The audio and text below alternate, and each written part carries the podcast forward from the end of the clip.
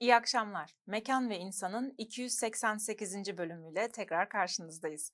Bugünkü konuklarım Bursa Teknik Üniversitesi Şehir ve Bölge Planlama Bölümü öğretim üyeleri Doçent Doktor Ömer Bilen ve Doçent Doktor Ebru Kamacı Karahan. Ömer Hocam benimle birlikte stüdyoda. Hoş geldiniz Hoş hocam. bulduk. Merhabalar. Ebru Hocam e, bugün idari görevleri ve okuldaki çalışmaları sebebiyle bizimle bir arada olamadı stüdyoda. O da bize uzaktan bağlanıyor. Hocam siz de hoş geldiniz. Hoş bulduk. Çok teşekkür ederim.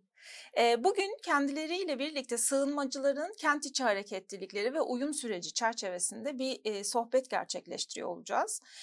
Ben çok kısaca bir giriş yapayım. Çalışma ile ilgili aslında gerçekten çok kapsamlı ve ekibin içerisinde farklı akademik e, hocalarımın, akademisyenlerin de olduğu bir araştırma ve araştırmalar dizisinin sonucunda çıkan bir sohbete e, e, sizler de eşlik ediyor olacaksınız. E, farklı hane halkı kimliklerinin hayatta kalma stratejileri olarak da değerlendirdikleri konut hareketliliği ya da kent içi göç mekanizmalarını e, Bursa Yıldırım e, Araba Yatağı Mahallesi'nde gerçekleştirdikleri çalışmaların e, sonuçlarını e, hem konuşuyor olacağız bir yandan. Bir yandan da İstanbul Fatih ilçesinde Suriyeli göçmenlerin konut yer seçimleri üzerine yaptıkları çalışmaları ve araştırmaları var. Dolayısıyla bu iki farklı alandaki çalışmaların da sonuçları, bulguları, çıktıları birbirleriyle de kıyaslanarak e, farklılaşan, örtüşen e, bazı eğer e, örüntüler varsa onları da kendilerinden dinliyor olacağız.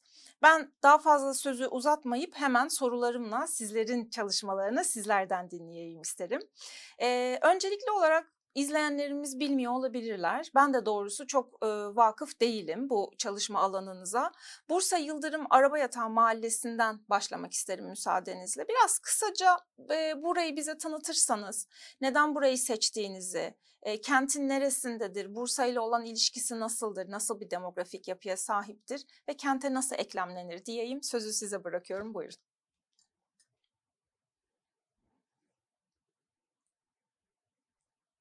Ben başlayayım izninizle. Ee, aslına bakarsanız iki tane nedeni var Yıldırım e, Araba Yatağı semtinin seçilmesinin arkasında. Bir tanesi pratik bir neden. Üniversitemize çok yakın. Dolayısıyla alana, e, alanda yaptığımız gözlemleri e, sıklıkla tekrarlamamız, alandaki e, çalışmaları ve değişimleri gözlemlemek için o alana müdahil olmamız açısından lokasyon olarak çok yakın üniversitemizin yerleşkesinde. İkincisi de ana case'imiz yani ana örneklemimiz olan Suriyeli sığınmacıların Bursa ili içerisinde yer seçtikleri, sıklıkla, çoğunlukla yer seçtikleri iki ana e, semtten bir tanesi olmuş. Bir e, daha büyük bir grubu Osman Gazi ilçesine bağlı e, Çarşamba semtinde yer seçiyor sığınmacıların. Daha onlara kıyasla görece olarak daha alt gelir, bir tık daha gelir grubu düşük olan sığınmacıların yer seçtiği yerde Araba Yatağı Mahallesi. Şimdi Araba Yatağı Mahallesi diyoruz ama aslında orası tek bir mahalle değil, orası da bir semt olarak kabul edilebilir. Ömer Hocam da hani e, ekleyecektir belki. E, etrafındaki üç tane mahalleyle beraber aslında Araba Yatağı semti olarak algılanıyor. Ve e, Suriyeli sığınmacıların Bursa iline geldikleri geldiklerinde yer seçimi konut alanı olarak seçtikleri iki temel lokasyondan bir tanesi. Üst ölçekten baktığınız zaman e, aslında sığınmacılar da kendi içlerinde Bursa'da yer seçimi yaparken demografik ve sosyoekonomik olarak ayrışıyorlar. Daha orta ve ortanın bir tık daha üstünde olan e, gelir grubuna sahip olan sığınmacılar çarşamba içteki 9 mahallede hatta o mahalleler de kendi içlerinde farklılaşabiliyorlar. Evet görece olarak daha düşük ve e, ilk kente geldiklerindeki ilk durakları olarak sıklıkla bu gelir grubunun yer seçtiği yerde araba yatağı semti oluyor. Araba yatağı semti e, Bursa'yı şöyle iki tane aks üzerinde aslında. Bir tanesi Ankara, İzmir aksına yayılan bir kentten bahsediyoruz. Araba yatağı isminden de anlaşılabileceği gibi hemen çeperindeki, hemen yakınındaki e, Otasansit o sitesinden beslenerek e, ortaya çıkmış. Sıklıkla orada yaşayan insanların e, konut bir konut alanı olarak seçim yaptıkları yerler. Ee, yine Ömer Hocam ekleyeceksin ama bu bir köy aslında. Köyün daha sonra dıştan gelen, e, Bursa ilinin dışından gelen işte Artvinliler, Muşlular e, başta olmak üzere, Erzurumlar başta olmak üzere göçmenler tarafından büyütülmüş, yayılmış bir alan. Ova alanı üzerinde yer seçmiş. E, konut e, üretim modeli olarak da illegal olarak, e, çoğunluğu illegal olarak üretilmiş. Eskiden gece kondu diyorduk. Hani e, fakat sonrasında bu gece kondular tek konutlu gece kondular e, yatırım da yapılarak iki katlı evlere hatta e, kendi ölç kendi anlamlarında apartmanlara kiralanabilir ünitelere de sahip olan e, konut birimlerine dönmüş. E, Suriyelilerin e, özellikle e, segment olarak hani farklı farklı segmentlerde çalışmamızın ana nedenlerinden bir tanesi aslında e, özellikle e, gelir grubu olarak en alt seviyedeki Suriyelilere odaklanmak. Bu da e, bizi şöyle bir e, ilişkiyi gütmeye neden oldu. E, gütmeye vardırdı diyelim. E, diyelim ki yeni bir ülkeye geldiniz ve ülkenizden sürülerek geldiniz.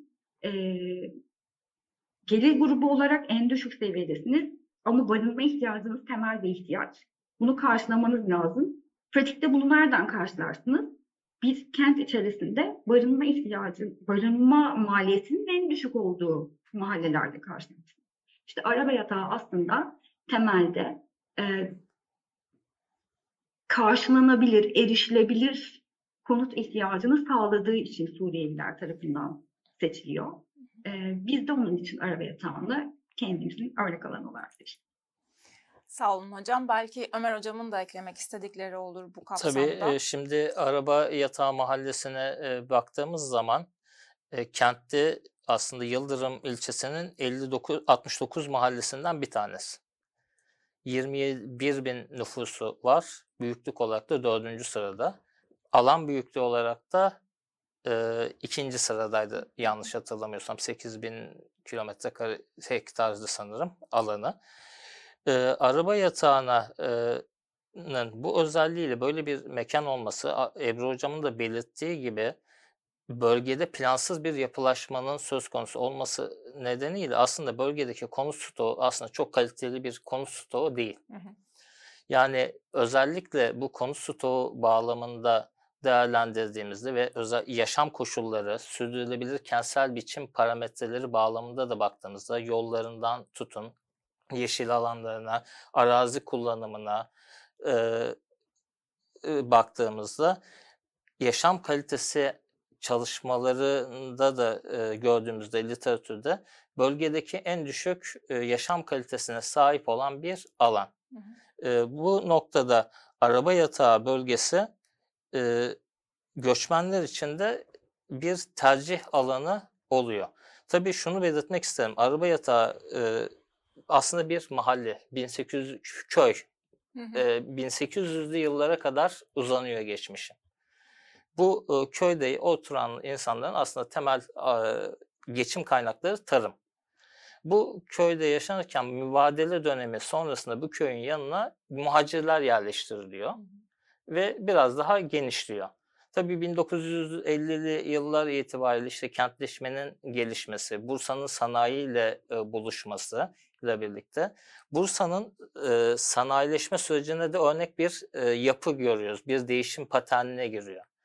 Öncelikli olarak kent merkezinin dışındaki köylerin bulunduğu yerlere sanayiler, sanayi alanları kuruluyor. Sanayi alanlarının kurulduğu bölgelerin etrafında bir saçaklanma şeklinde plansız yapılaşma alanları oluşmaya başlıyor. Aslında bu Bursa'nın farklı farklı Osman Gazi'sinde, Nilüfer'de gördüğümüz işte sanayi etrafındaki yapılaşmaya direkt bir örnek olarak belirtebiliriz. Bu alanda meydana gelen yapılaşmayla birlikte bölgenin nüfusu artıyor.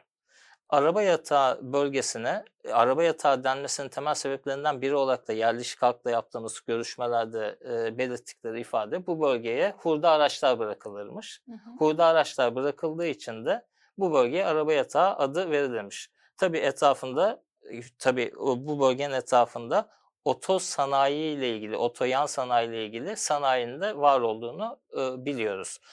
Araba yatağı bölgesine e, baktığımız zaman bu e, insanların yerleşim alanlarına baktığımızda asıl merkezde Artvinliler ve muhacirler yerleşiyor. Bunların sosyoekonomik statüleri görece daha yüksek.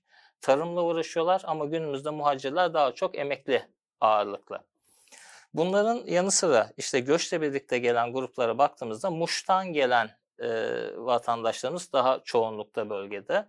Muş, Ağrı, Sivas, Gaziantep, e, Artv, e, Artvinliler zaten Bursa'nın temel olarak bulunduğu, e, yoğun olarak bulunan bir grup. Bu, bunlar bu bölgede yerleşiyorlar. Erzurumlular tabii ki. Erzurumlular mesela gıda sektöründe etkinler. Bu otosanayinin bulunduğu yerlerde işte Erzurum'un özgü cağ kebabının satan dükkanların çoğu, büyük çoğunluğu onlara ait bu bölgeye baktığımızda. Ağrılılar ve Muşlular pazar işiyle uğraşıyorlar bölgede. Pazarcılık işleri, işte hamallık ve benzeri işler. Yine e, doğu kökenli vatandaşlarımız inşaat işleriyle uğraşıyorlar ama şehrin diğer kesimlerine hizmet veriyorlar. Bu noktada 2011 yılında Suriye'den meydana gelen zorunlu göç nedeniyle sığınmacıların ülkemize gelmesiyle birlikte bu bölge Suriyelilerin aslında bir çekim alanı olarak ortaya çıkıyor. Bunun temel sebeplerinden bir tanesi Suriyeliler yer seçimi yaparken e, sosyoekonomik statülerine göre, gelirlerine göre nerede oturulabilirlerse oraya gidiyorlar. Düşük statüde olanlar e, geliyorlar, araba yatağı bölgesine yerleşiyor. Orta statüdekiler e, çarşamba bölgesine, üst düzeyde olanlar da Nilüfer bölgesine yerleşiyorlar. Bu yerleşme sürecine e, baktığımızda e, Suriyelilerin araba yatağı bölgesinde nasıl yer seçiyorlar peki? Hangi konutlara yerleşiyorlar? Bunu özellikle sordum. Dedim ki bu bölgede işte Erzurumlular, işte Artvinliler burayı terk ediyorlar da hani bir rant nedeniyle veya kiracı geliri nedeniyle ev sahipleri bunları çıkartıyor veya daha iyi yaşam koşullarına ulaştıkları için bir üst statüye atlıyorlar. Farklı bir bölgeye mi gidiyorlar dedim yoksa e, farklı bir şekilde bir yerleşim mi var? Hani yeni e, kaçak inşaat tarzı yapılar mı oluşturuyor? Buradaki boş ara- binalara yerleşiyorlar önce dediler. Yani boş, köhnemiş yapı olan yerleri tercih ediyorlar. Sonra orayı yenileyerek kendileri ya işte yaşanılabilir hale getirerek oturuyorlar. Tabii bu noktada Türkiye'deki işte göç süreçlerine baktığımızda Anadolu'dan gelenler kentin düşük sosyoekonomik statülü yerine gelir. Ondan sonra statü atlarlar daha üst düzey bir bölgeye geçerler. Mesela işte benim memleketim Nevşehir. Nevşehir Özkonak'tan bizim ailelerimiz gelmişler. Önce işte Taksim bölgesine gelmişler. Orada kapıcılık yapmışlar. Oradan biraz daha gelir kazandıktan sonra işte Gültepe'de biraz işte orta alt sınıf şeklinde yerleşmişler. Oradan da Ümraniye Atakent Mahallesi'ne böyle 80-90 hane halinde taşınmışlar. Böyle bir yapısı var. Tabii bu hareketlilikte ülke içindeki hareketlilikte o boşalan yerleri dolduran kim oluyor artık? Suriyeli göçmenler oluyor. Bu gerçeği de mutlaka dikkate almamız lazım. Çünkü bizim buradaki göç süreçlerinde bunu e, dikkate almamız e, gerekiyor. E, bununla la birlikte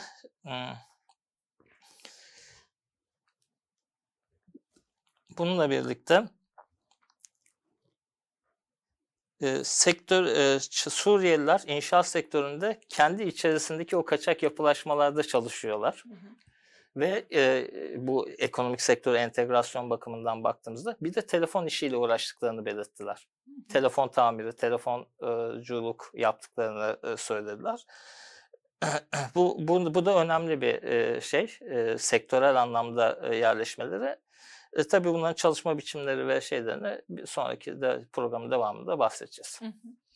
Eee, gerçekten de tam siz anlatırken eee, Suriyelilerin buraya gö- göç etmeden önceki süreçte aslında ekonomik olarak da bir iş bölümü var eee, gruplar arasında, farklı sosyoekonomik gruplar arasında. Ben de siz söylemeseniz zaten bu soruyu sorup bir sonraki kafamdaki soruya geçmek niyetindeydim ama siz cevap vermiş oldunuz. Oradaki bir boşluğu da bir şekilde doldurmak durumundalar Tabii anladığım bunu kadarıyla. aslında e, hani bölgesel kalkınma anlamında baktığımızda da e, dışarıdan gelen girişimci anlamında tabii bu düşük sosyoekonomik statülü Suriyelileri kastetmiyorum. Orta sınıf için bak- kastediyorum. E, ilişkisiz e, çeşitliliği artırıyor sektörde. Bu da işsizliğin de azalmasına da sebep oluyor. Aslında ekonomik sektöre doğru şekilde entegrasyon sağlandığında bunun artı avantajları da oluyor. Ama e, tabii bizim ülkemize gelen e, profile baktığımızda daha çok hani düşük statüde gelenlerin daha baskın olduğunu görüyoruz. Hı hı. Eee, şimdi bu çalışma kapsamında hazırladığınız bir rapor vardı. Yayın öncesindeki hazırlıklar için benimle paylaşmıştınız ve ben de eee, sorularımı yanıtlarken izleyiciler, dinleyiciler açısından biraz daha altını e, açar ve anlaşılırlığı kolaylaştırır diye düşündüğüm için özellikle sormak istedim. Eee, çünkü kategorileriniz var aslında ve yerli, yerli hareketli, yabancı göç, yabancı, göçmen ve sığınmacı olarak farklı kategoriler e, altında değerlendiriyorsunuz bu kent içi hareketliliği. Dolayısıyla e, biraz bu kategorilerin altını açmanızı rica edeceğim. Yani göçmenle sığınmacı, sığınmacıyla yabancı, yabancı ile yerli derken kimlerden nasıl bahsediyoruz? Bundan sonraki e, konuşmamızın devamında da e, dolayısıyla böyle referans vererek devam edebiliriz. Daha rahat olur bizim için. Ee, aslında evet yani çünkü biz e, özellikle böyle bir sınıflamaya gittik. O zamana kadar literatür taraması yaptığımız zaman e, çok keskin bir şekilde işte Türkiye Cumhuriyeti vatandaşı ve sığınmacılar olarak ayrılıyordu. Fakat e, daha fazla kategoriye inerek aslında bu kentin içindeki hareket mekanizması her bir statü grubu için aynı şekilde mi işlemektedir? Amaçları, hedefleri ya da bu süreci işletme e, dinamikleri aynı mıdır? Bu soruyu da yanıtlamak istedik. Onun için evet dediğiniz gibi çok e, kategorizasyonumuz birazcık daha paletimizi geniş tuttuk. E, yerli aslında e, Bursa'da ve o mahallede doğan kişileri tanımlamak için kullandığımız bir tabir. E, göçmen e, bu anket çalışmasının yapıldığı sırada orada yaşayan ama e, doğum yeri Bursa olmayan e, Türkiye Cumhuriyeti'ne kayıtlı vatandaşlarımız. Yabancılar e, Türk yabancı uyruklu olup resmi kanallardan ülkemize geç- geçmiş ve e, resmi statüsü tanımlanmış olan e, yabancı ülke vatandaşları aslında hali hazırda çalışma alanımıza yakın çevresinde yaşayan. Göç, e, sığınmacılar ise e, spesifik olarak e, bizim çalışmamızda Suriyelilere referans veriyor. E, bunun nedeni de şu biliyorsunuz aslında normal şartlar altında Suriyeliler e, bizim yasalarımıza göre sığınmacı olarak nitelendirilmiyor. E, e, geçici koruma altındaki e, kişiler olarak tanımlanıyor. Bunun nedeni de yine biliyorsunuz 1952'lerden kalma bir yasaya göre sığınmacı Türkiye'de sığınmacı olarak e, tanımlanabilecek statü sahibi olacak grupların Türkiye'nin batısından e, gelmesi yani Avrupa ülkelerinden gelmesi, doğudan gelen kişilerin sığınmacı olarak kabul edilmeyeceğine dair bir şey var, e, tanımlama var. E, onun için ülkemize gelen 2011 yılından sonra ülkemize zorunlu bir şekilde gelmek zorunda olan kişileri biz bu çalışmamız kapsamında sığınmacı olarak tanımladık. Yoksa legal olarak statüleri aslında geçici koruma altındaki e, kişiler olarak tanımladık. Ve her biri içinde derinlemesine hem mülakatlarda hem de anket setinde kent içi hareketlerini anlamak adına e, hem e, devamlılık niteliğindeki sorular sorduk hem de aile mekanizmaları ölçmek için e, özellikle derinlemesine mülakatlarda e, soru paletlerimizi farklılaştırdık. Umarım açıklayabilmişimdir ama Ömer Hocam ekleme yapmak isterse mutlu olurum. Yani benim e, ekleyeceğim bir şey yok hocam bu noktada. Hani e, ama göç olayına e, baktığımızda bu dünyanın bir gerçeği. Hı hı. Doğudan batıya bir göç, bir kader. Yani bunu değiştiremiyoruz. İsterseniz sınırınıza setler çekin. Çin setlerini çekti Çin. Ne oldu? Herhangi bir şey değişmedi. Ee, ama tabii sınırları da boş bırakmamak da gerekiyor bu noktada. Yani Çin Seddi çekmeyelim ama tabii bunun kontrollü olması e, her zaman e, daha doğru olacaktır. Kontrollü bir şekilde, seçici bir şekilde. E, zorda kalanları korumak bu önemlidir. Onları ko- korumak e, buna kesinlikle e, kabulümüz. Ama tabii e, bizim başımıza gelen biraz aslında kontrollü bir şekilde olmayan bir durum olduğu için. E, ileride e, programın devamında tartışacağımız sorunlarla da karşı karşıya geleceğiz. Bizim ülkemizin kaderi de öyle. Kentlerin içindeki göç hareketlerine de baktığımızda ülkemizde de yine doğudan batıya bir göç hareketi var. Kent içine baktığımızda Bursa'da da yine doğudan batıya doğru bir göç hareketi var. İstanbul içinde de baktığımızda yine benzer hareket var. E, bu doğudan batıya göçü önleyemeyeceksek o zaman bu göçün ortaya çıkardığı sorunları çok iyi bir şekilde tes- tespit etmemiz gerekiyor ve bu sorunlara karşı önlem almamız gerekiyor. Hı. Çünkü Fransa da benzer şekilde göçmenlerle ilgili çok sıkı çalışmalar yapmakta.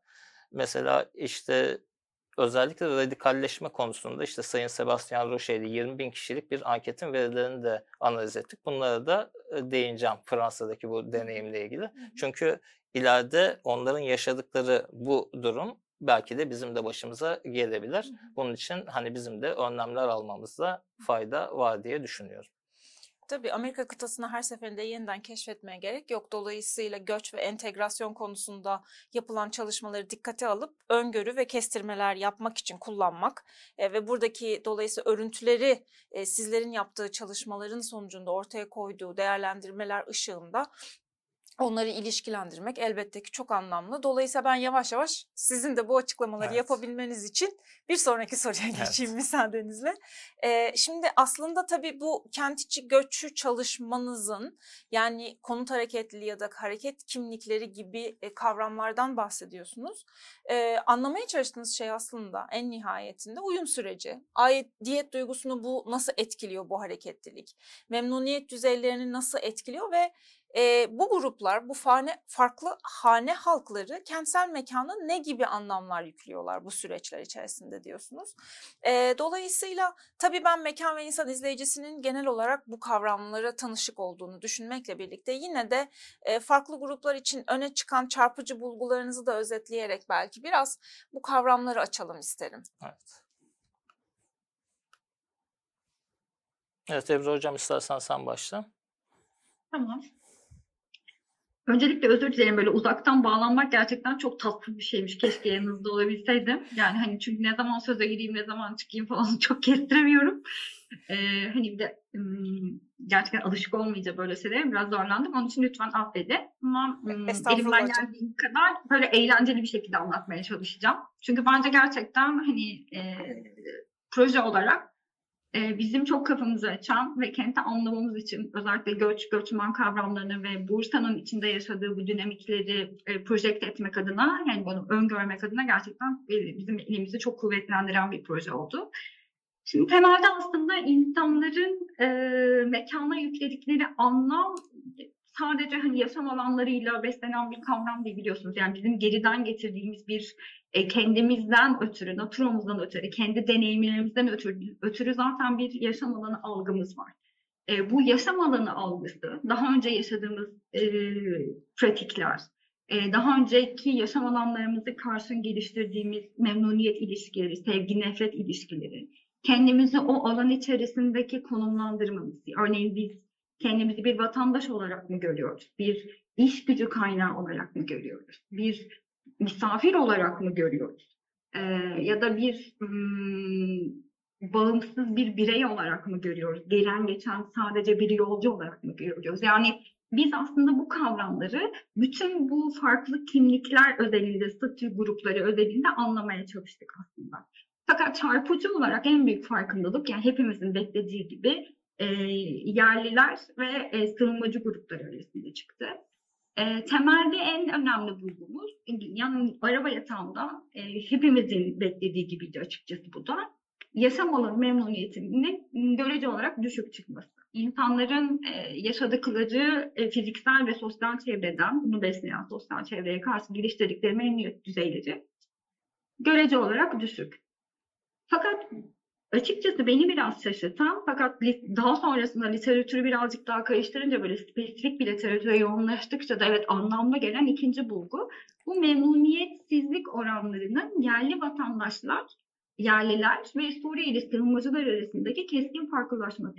Örneğin e, ortalama bir değer yanılmıyorsam %39 gibi bir memnuniyet e, çıkmıştı. Ömer Hocam beni orada düzeltin Doğru. Evet. Ee, burada su, yerlilerin memnuniyet oranı yüzde 36 gibi bir şey. Fakat Suriyelilerin, Suriyeli sığınmacıların aynı mahalledeki mahallede karşı geliştirdikleri memnuniyet oranı yüzde 56 ya da 57. Ee, bu gerçekten hani ciddi bir fark. Ee, dolayısıyla hani aynı alanı deneyimliyorsun.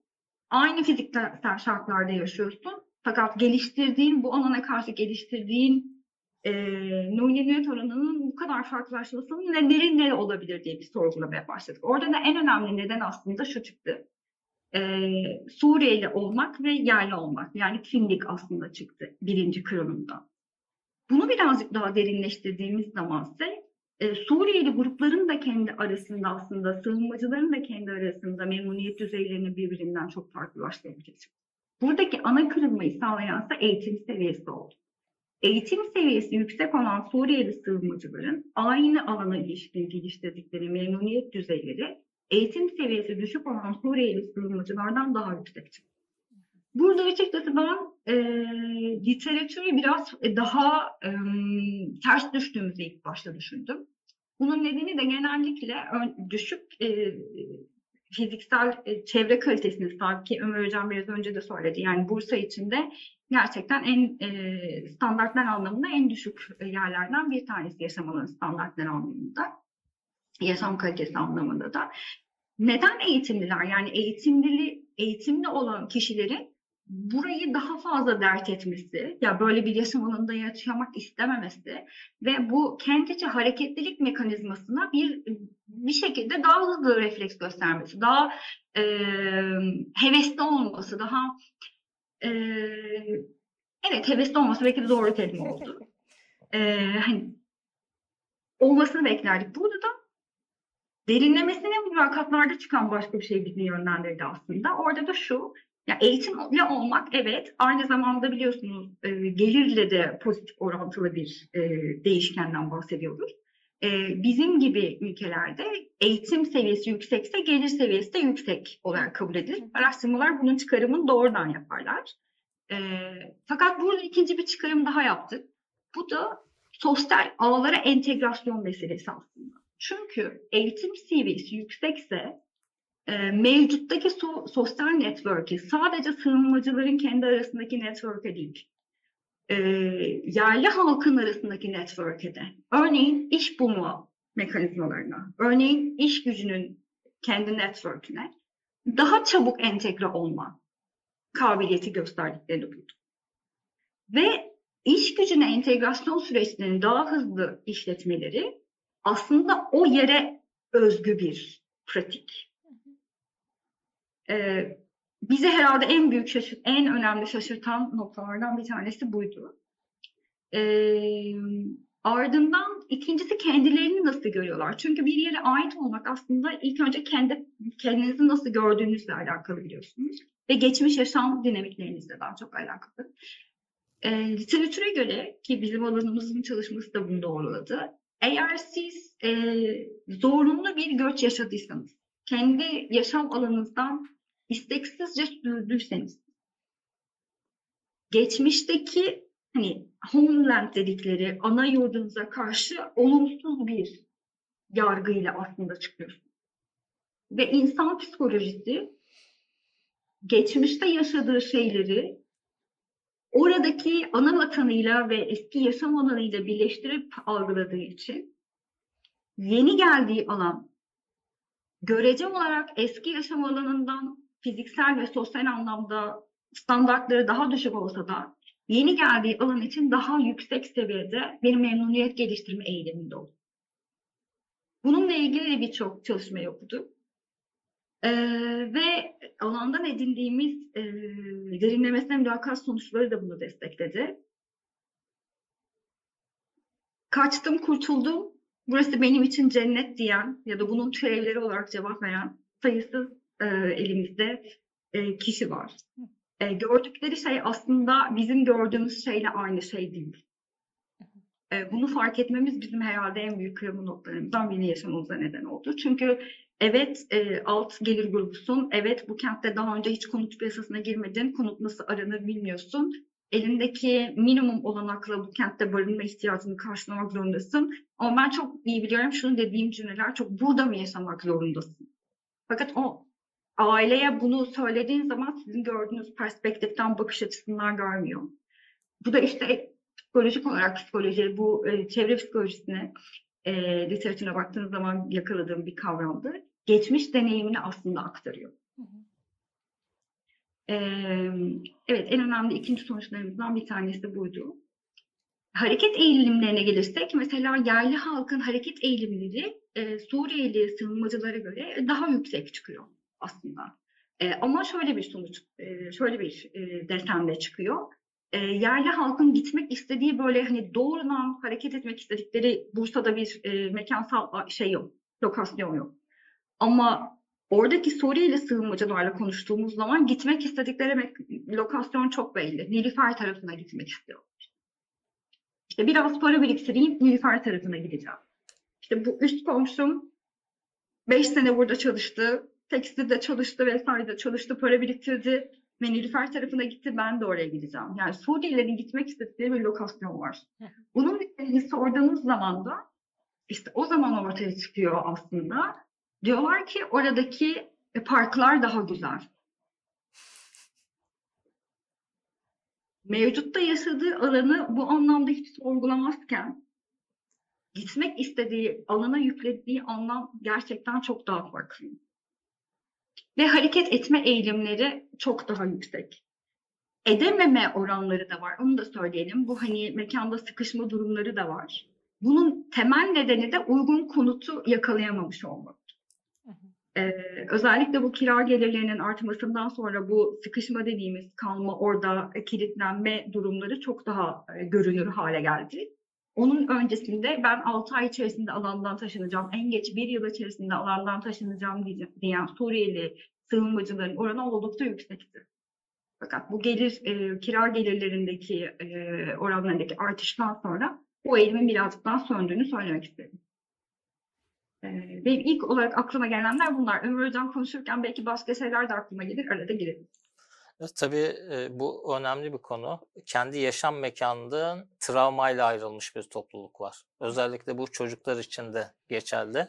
Ebru Hocam'ın söylediği o parklar olayı işte o anda anlam kazanıyor. Silahların gölgesinden, ölümün gölgesinden gelmişin maddi şartların nedeniyle belki de normal bir insanın yaşamasını tercih etmeyeceği, bizlerin tercih etmeyeceği, burada yaşayan insan tercih etmeyeceği bir yerde yaşamak zorunda kalıyorsun. İlk başta geldiğinde burası sana cennet gibi gelir. Çünkü güvendesin.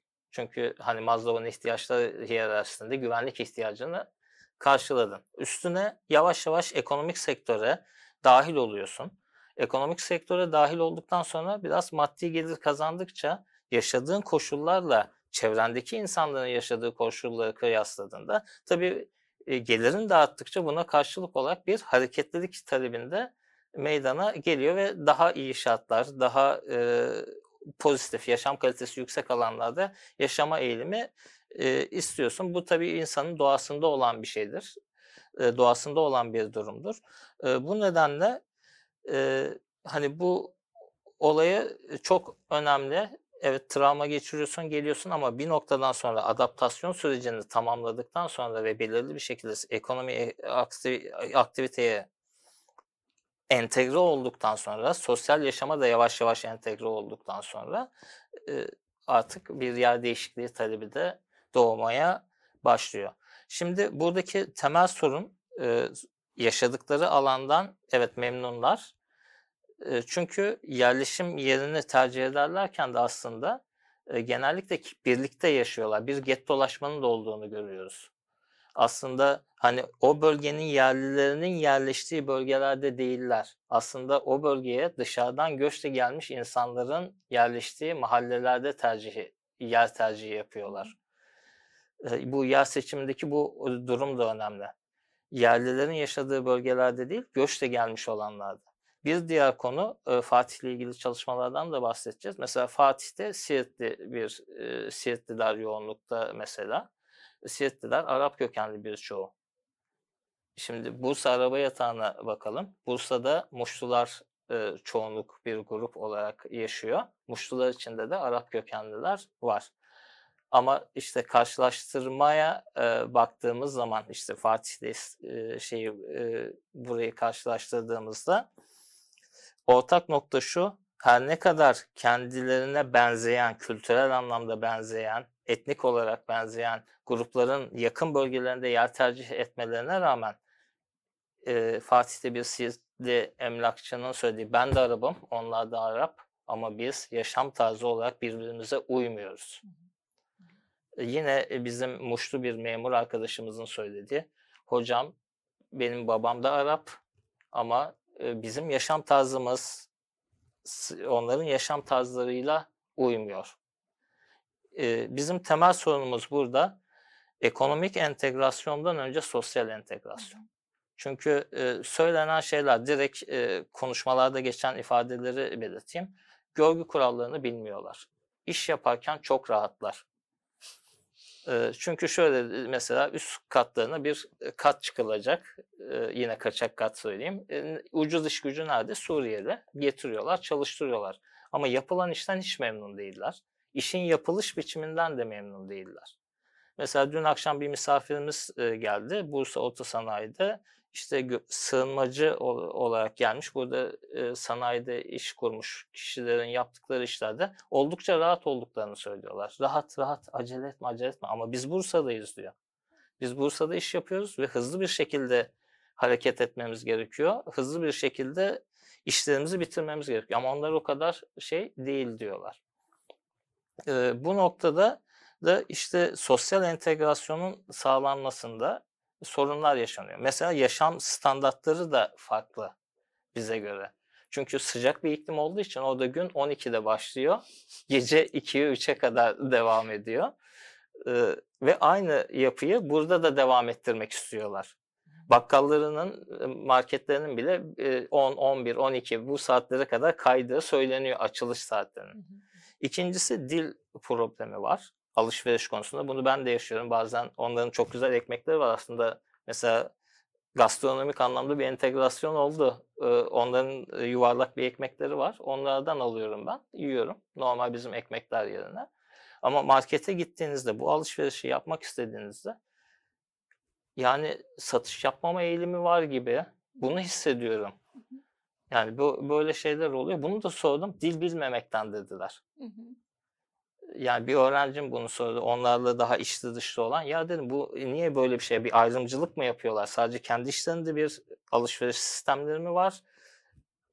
Yoksa bize karşı bir tavır mı bu? Yok dedi. Dil bilmediğin için sizinle konuşamadığından böyle yapmıştır Hı. şeklinde bir e, yorumda bulundular. E, Bir dil entegrasyonu. iki işte yaşam tarzı anlamındaki entegrasyon. Üç sokağın kullanımı.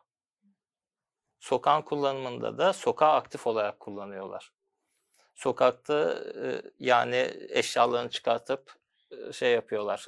Eşyalarıyla aktif olarak aktivitelerini evin içinde gerçekleştirecek birçok aktivitelerini sokakta gerçekleştirmek istiyorlar. Burada normal yerleşik vatandaşlar tarafından tuhaf karşılanıyor. İkincisi gençlik grupları biraz daha söylenenler tabii bu derinlemesine görüşmelere dayanarak söylüyorum. Gençlik grupları toplu halde dolaşıyorlar. Bu da suç algısı oluşturuyor. Ee, suç algısı oluşturuyor vatandaşlarda.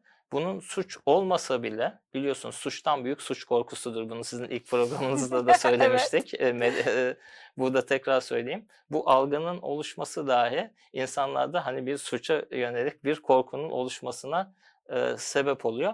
Bunun da olup olmadığı ile ilgili Fatih ile ilgili çalışmadan bahsedeceğim. Nasıl gerçekleştiğini, nasıl olduğunu. Hı hı. O aşamada e, belirteceğim. Benim de söyleyeceklerim bu kadar bu soruyla ilgili. Teşekkür ederiz hocam. Ben de şimdi tam bu konuyla ilgili bir şey söyleyecektim. Fatih'te yaptığınız çalışma kapsamında elde ettiğiniz verilerle e, buradaki Bursa Arap e, araba yatağında yaptığınız çalışma ile ilgili birbiriyle örtüşen de farklılaşan hususları soracaktım. Ama programın süresine bakıyorum. Size böyle bir iki dakikada sıkıştırmak istemiyorum. E, tercihi size bırakacağım. Arzu ederseniz böyle e, biraz özet, kısa bir Çok özet kısa geçin. bir özet geçeyim Arzu ben. ederseniz bir başka program için hemen sözleşelim. Bu programın devamı niteliğinde olsun ve bunu biraz daha açarak konuşalım. Hangisini tercih ederseniz. Yani nasıl yapalım Ebru Hocam? Bence hızlıca geçebiliriz. O zaman Ee, ben hani- soruyu hiç uzatmayayım. çünkü konu malum. Ne kadar vaktim Evet. var? İki dakikanız İki var hocam. dakikam var. Ee, şimdi Fatih'teki çalışma aslında Suriyeli vatandaşlarla yapılmış bir çalışma değil. Fatih'teki çalışmada 2015 yılında e, iş güvenlik hizmetlerinin sivil gözetiminin güçlendirilmesi e, sektörüyle ilgili projeden elde ettiğimiz anket verileri kullanıldı. 2020'deki veriler kullanıldı ve e, bu iki veri kullanıldı. Bu iki veriyle Endekse'den gelen endeks e, Hı hı. gayrimenkul fiyat artışları ilişkilendirdi. Burada Şeyma e, Yıl, Yıl- Şeyma'nın benim tez öğrencim Şeyma Yılmaz evlendi. Yılmaz oldu yanlış hatırlamıyorsam. E, şey yanlış hatırlıyorsam şey yapsın. Şeyma Kayan diyeyim. Hı Bir hı. öğrencim kenki soyadını kullanayım. Şeyma Kayan'ın tezinde e, inceledik. Burada şöyle bir durum var. 2021'den 2024'e kadar emlak fiyatlarındaki artışları inceleyerek endeksa verilerini kullanarak emlak fiyatlarındaki artış tüm mahallelerde aynı şekilde bir eğilim gösteriyor. Ancak modeller aynı modeller. Bu aslında enflasyonist etkinin aynı ekonomik düzenden etkilenmeyi ortaya koyuyor. Bu net. Buradaki modellerdeki beta sıfır katsayılarını aslında konutun kendi değerli değeri olarak kira değeri olarak değerlendiriyoruz.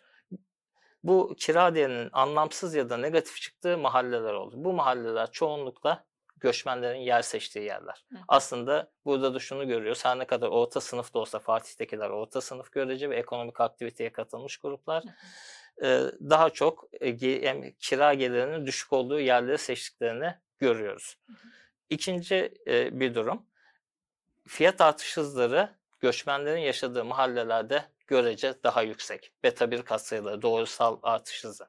Ama güvenlikle ilgili baktığımızda o UNDP tarafından yapılan iki çalışmanın verileriyle de ilişkilendirdiğimizde aslında güvenlik anlamında göçmenlerin yoğun olduğu mahallelerle olmadığı, yoğun olmadığı mahalleler arasında anlamlı bir farklılık yok. Yok. Hatta düzensizlik olarak gördüğümüz sokakta ka- e, grupları halinde dolaşmanın çok belirtildiği yerlerde evden hırsızlık ve iş yerinden hırsızlıkla negatif e, korelasyon söz konusu. Evet. Yani aslında algı var, suç algısı var Evet. ama bu algı rakamlara yansımış durumda değil ama yansımayacak anlamına da gelmiyor. Bu Gelmez. konuda da dikkat etmek gerekiyor çünkü sınıra yaklaşmış durumdaydı. Hı hı. Anlamlı gelme durumuna yaklaşmış durumda olan durumlar söz konusuydu. Teşekkürler bize bu fırsatı verdiğiniz için.